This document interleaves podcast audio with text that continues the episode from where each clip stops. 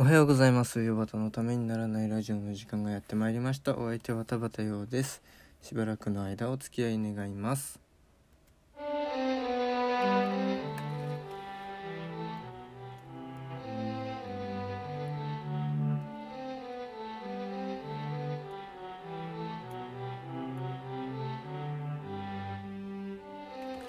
明けましておめでとうございます。あ、違う。改めましておはようございます。田畑陽です。えーっと、今朝起きて思ったんですけど、今日令和は始まって1年経ちました。えーっと、去年のね、5月5日に、5月5日じゃない、5月1日に、えー令和元年となりまして、ね、丸1年経ったということで、まあ、この1年いろんなことがありましたね。えーそんな、えー中で、いろんなことがありましたよ。もう M1 でミルクボーイが優勝するとか、ドブロックがキングオブコントに優勝するとか、いろいろありましたけど、ちょっと大きなニュースとして僕が気になったのは、神田松之丞さんが、えー真打ちに昇進して神田伯山さん、伯山になる、六代目神田伯山を襲名するということがありまして、えーこれを機会にね、ちょっとね、じゃあ講談について喋ってみようか。前から講談喋ろう喋ろうって言ってたんですけどうーんとまああんまり知識がないっていうのと講談を説明するのってやっぱちょっと私にとって難しいところがあるんでちょっと控えてたんですけどあのやるやるって言ってやらないのはなんかやるやる詐欺なんでそういうなんか有言実行をモットーとしてるのでそんなこともないんですけどちょっとやっていきたいなと思ってあのーあんまり講談歴が長くないんで私はもう3年とかくらいなんでちゃんと説明できません。落語みたいに深い話はできません。なのでそこだけあの分かっていただいてご理解いただいてあのーなんとなく講談ってこんなものだよみたいなのが、えー皆さんに分かっていただければいいのかなというふうに思っております、えーそんなこんなで始めていきたいと思います。よろしくお願いいたします。ウヨバタのためにならないラジオ。はいということで、えー講談なんですけども。まあ最初に、えー前から落語を話した時にも説明したと思うんですけどやっぱりあの話で聞くより講談も人で聞いた方がいいと私は思っております。誰か、えーでまあやっぱりあの初心者だった六代目神田伯山を襲名した、えー松之丞さんの講座が一番みんな聞きやすいんじゃないかなと私は思っております。なので、えー講談って誰聞けばいいのかなってなった時には、えー白山さんをおすすめしたいですね私は。一番彼の講座が、えー初心者としても分かりやすいと思います。なんか電話が鳴っております。えーで講談と落語ってそもそも何が違うのかなって思った時に、えー、と落語は基本的にフィクションなんですけど講談はノンフィクション。で、まあ、脚色はいろいろしてあるんですけどノンフィ基本ノンフィクションで、えー宝井金長っていう講談師が言ったのは、えー講談はドキュメンタリーで落語はホームドラマという言い方をしていました、えー先日述べた、え立川談志師匠はまああのの回でも言ったと思うんですけどまあ分かりやすいですよね。忠臣蔵の赤穂浪士のまあ赤穂藩にはね300人近く人がいたということで、えー四十七士を書くのが講談で、えの逃げちゃった、えー253人を書くのが、えー落語であるというふうにまあ書いてあって。でまあパパッと見何が違うかっていうとねえっ、とまあだからかっこいいのが講談でまあダサいけどまあそういうのもありだよねっていう生き方こういう生き方ありだよねっていうのが、えー落語かなというふうに思っております。うんだからまあ正直落語より講談の方がかっこいいんですけどね。な中身としては。だからえっ、とまあと出てくる話としてはまあだから史実に基づいてるんでね。大岡越前大岡裁きとか忠臣蔵、えー怪談怪談はまあ史実にののっとってるのかよくわかんないですけどあとは宮本武蔵とか国定忠治清水の次郎長みたいな侠客えっ、とまあヤクザですよね。いわゆる。とかそういうなんか史実にも基づいた話を史実ですね。史実に基づいた話をやっております。とがきのとがきというかナレーションの芸だと講談をね。講談はナレーションの芸だと白山先生は言っておりますけどもだからまあ彼のやり方をもするならば、えー、講談だと、えー、ある夏の暑い盛りでございます。えある男が隠居の家を訪ねるところから物語は始まりますみたいなのが講談で、えー、落語だと「えー、な今日暑いなああ暑い本当にねおい隠隠居隠居いるか？隠居!」みたいなこういうのが落語ね、こういう差が、えー、講談と落語にあるのかなという。で、まあ、パッと見でなんか違うなっていうのは、えー、落語は、あえー、まあ、東京の落語に限定しますけど、東京の落語は座布団とに座って扇子と手ぬぐいを持ってやるだけ。で、講談に関しては、えっ、と、その座って前のところに尺台というものがありますそれをそこを、えー、扇子と針扇という、まあ、特殊な扇で、えーと、その尺台を叩きながらみたいなちょっと全然違うんですけど、まあ、こういう風に叩きながらやるんですね。でそういうそうやってあのリズムをつけてってであと講談にはね平場修羅場と呼ばれるものがあって、まあ、軍記物とかでね、あの、よくあるんですけど、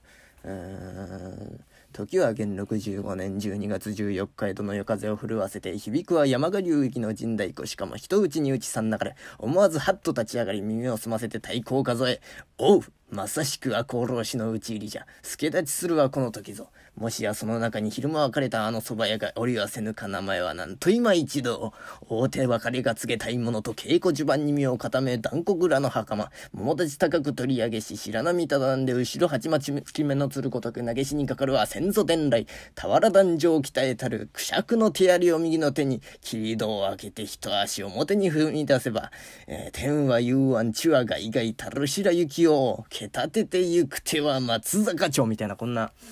ちょっと、まあ、重い空間、いい感じですよね。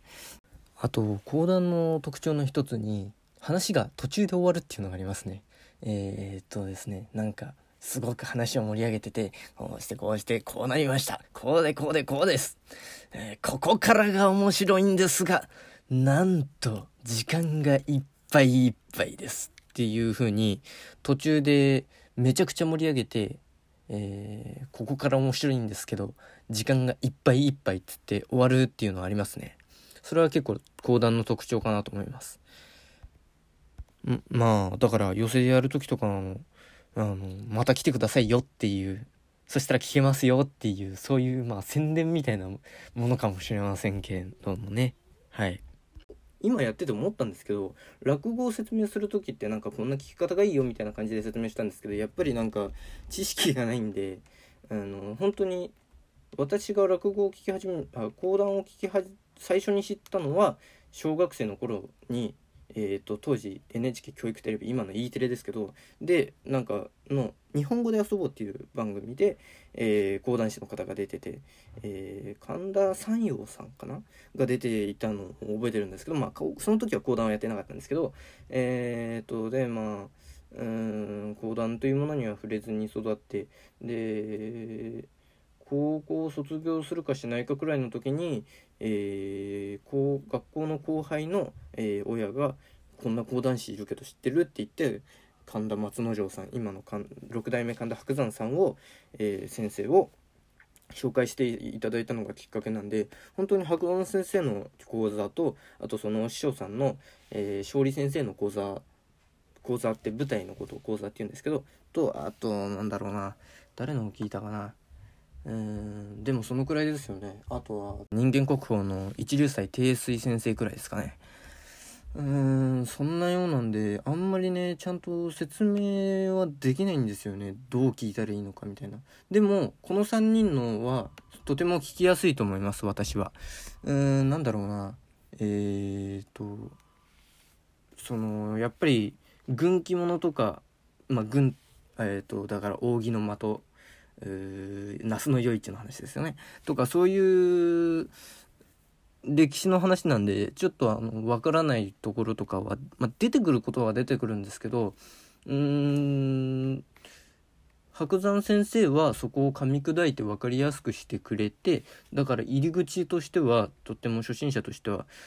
いいと思います。でも私はまあなんかあのいろいろ聞き慣れちゃってるんで白山先生のは面白いから聞いてるんであって別に分かりやすいから聞いてるっていうわけではなくて、まあ、他の人のも聞こうと思えば普通に聞けるみたいなところはあるんですけどでも本当に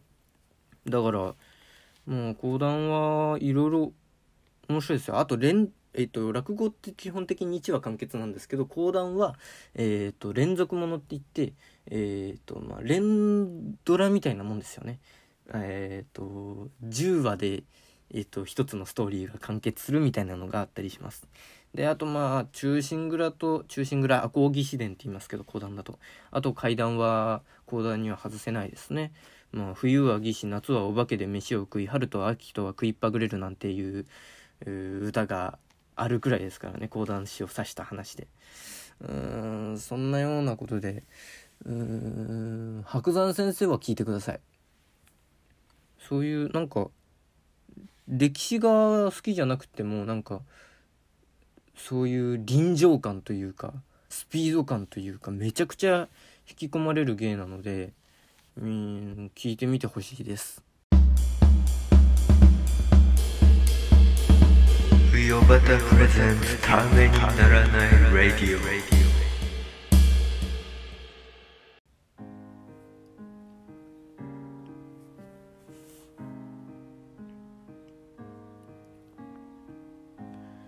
はいということでね今日は講談について語るというか話しました。うーんちょっとでも講談に興味を持ってもらえたかな？わかるかな？この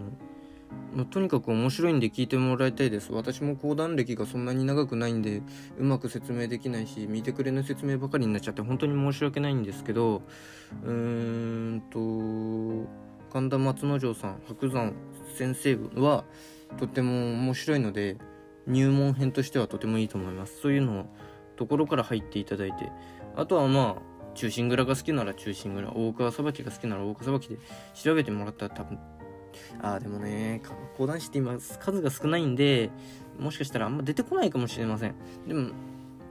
ね、で、本当に見てくれの説明ばっかりになっちゃって、どう聞いたらいいみたいなのが、落語みたいなには語れなくって、ちょっとそこは申し訳ないです。私も力不足です。なのでまた講談もリベンジできたらいいなと思います。こういうのがあるよこんなのが面白いよみたいなのねできたらいいなと思います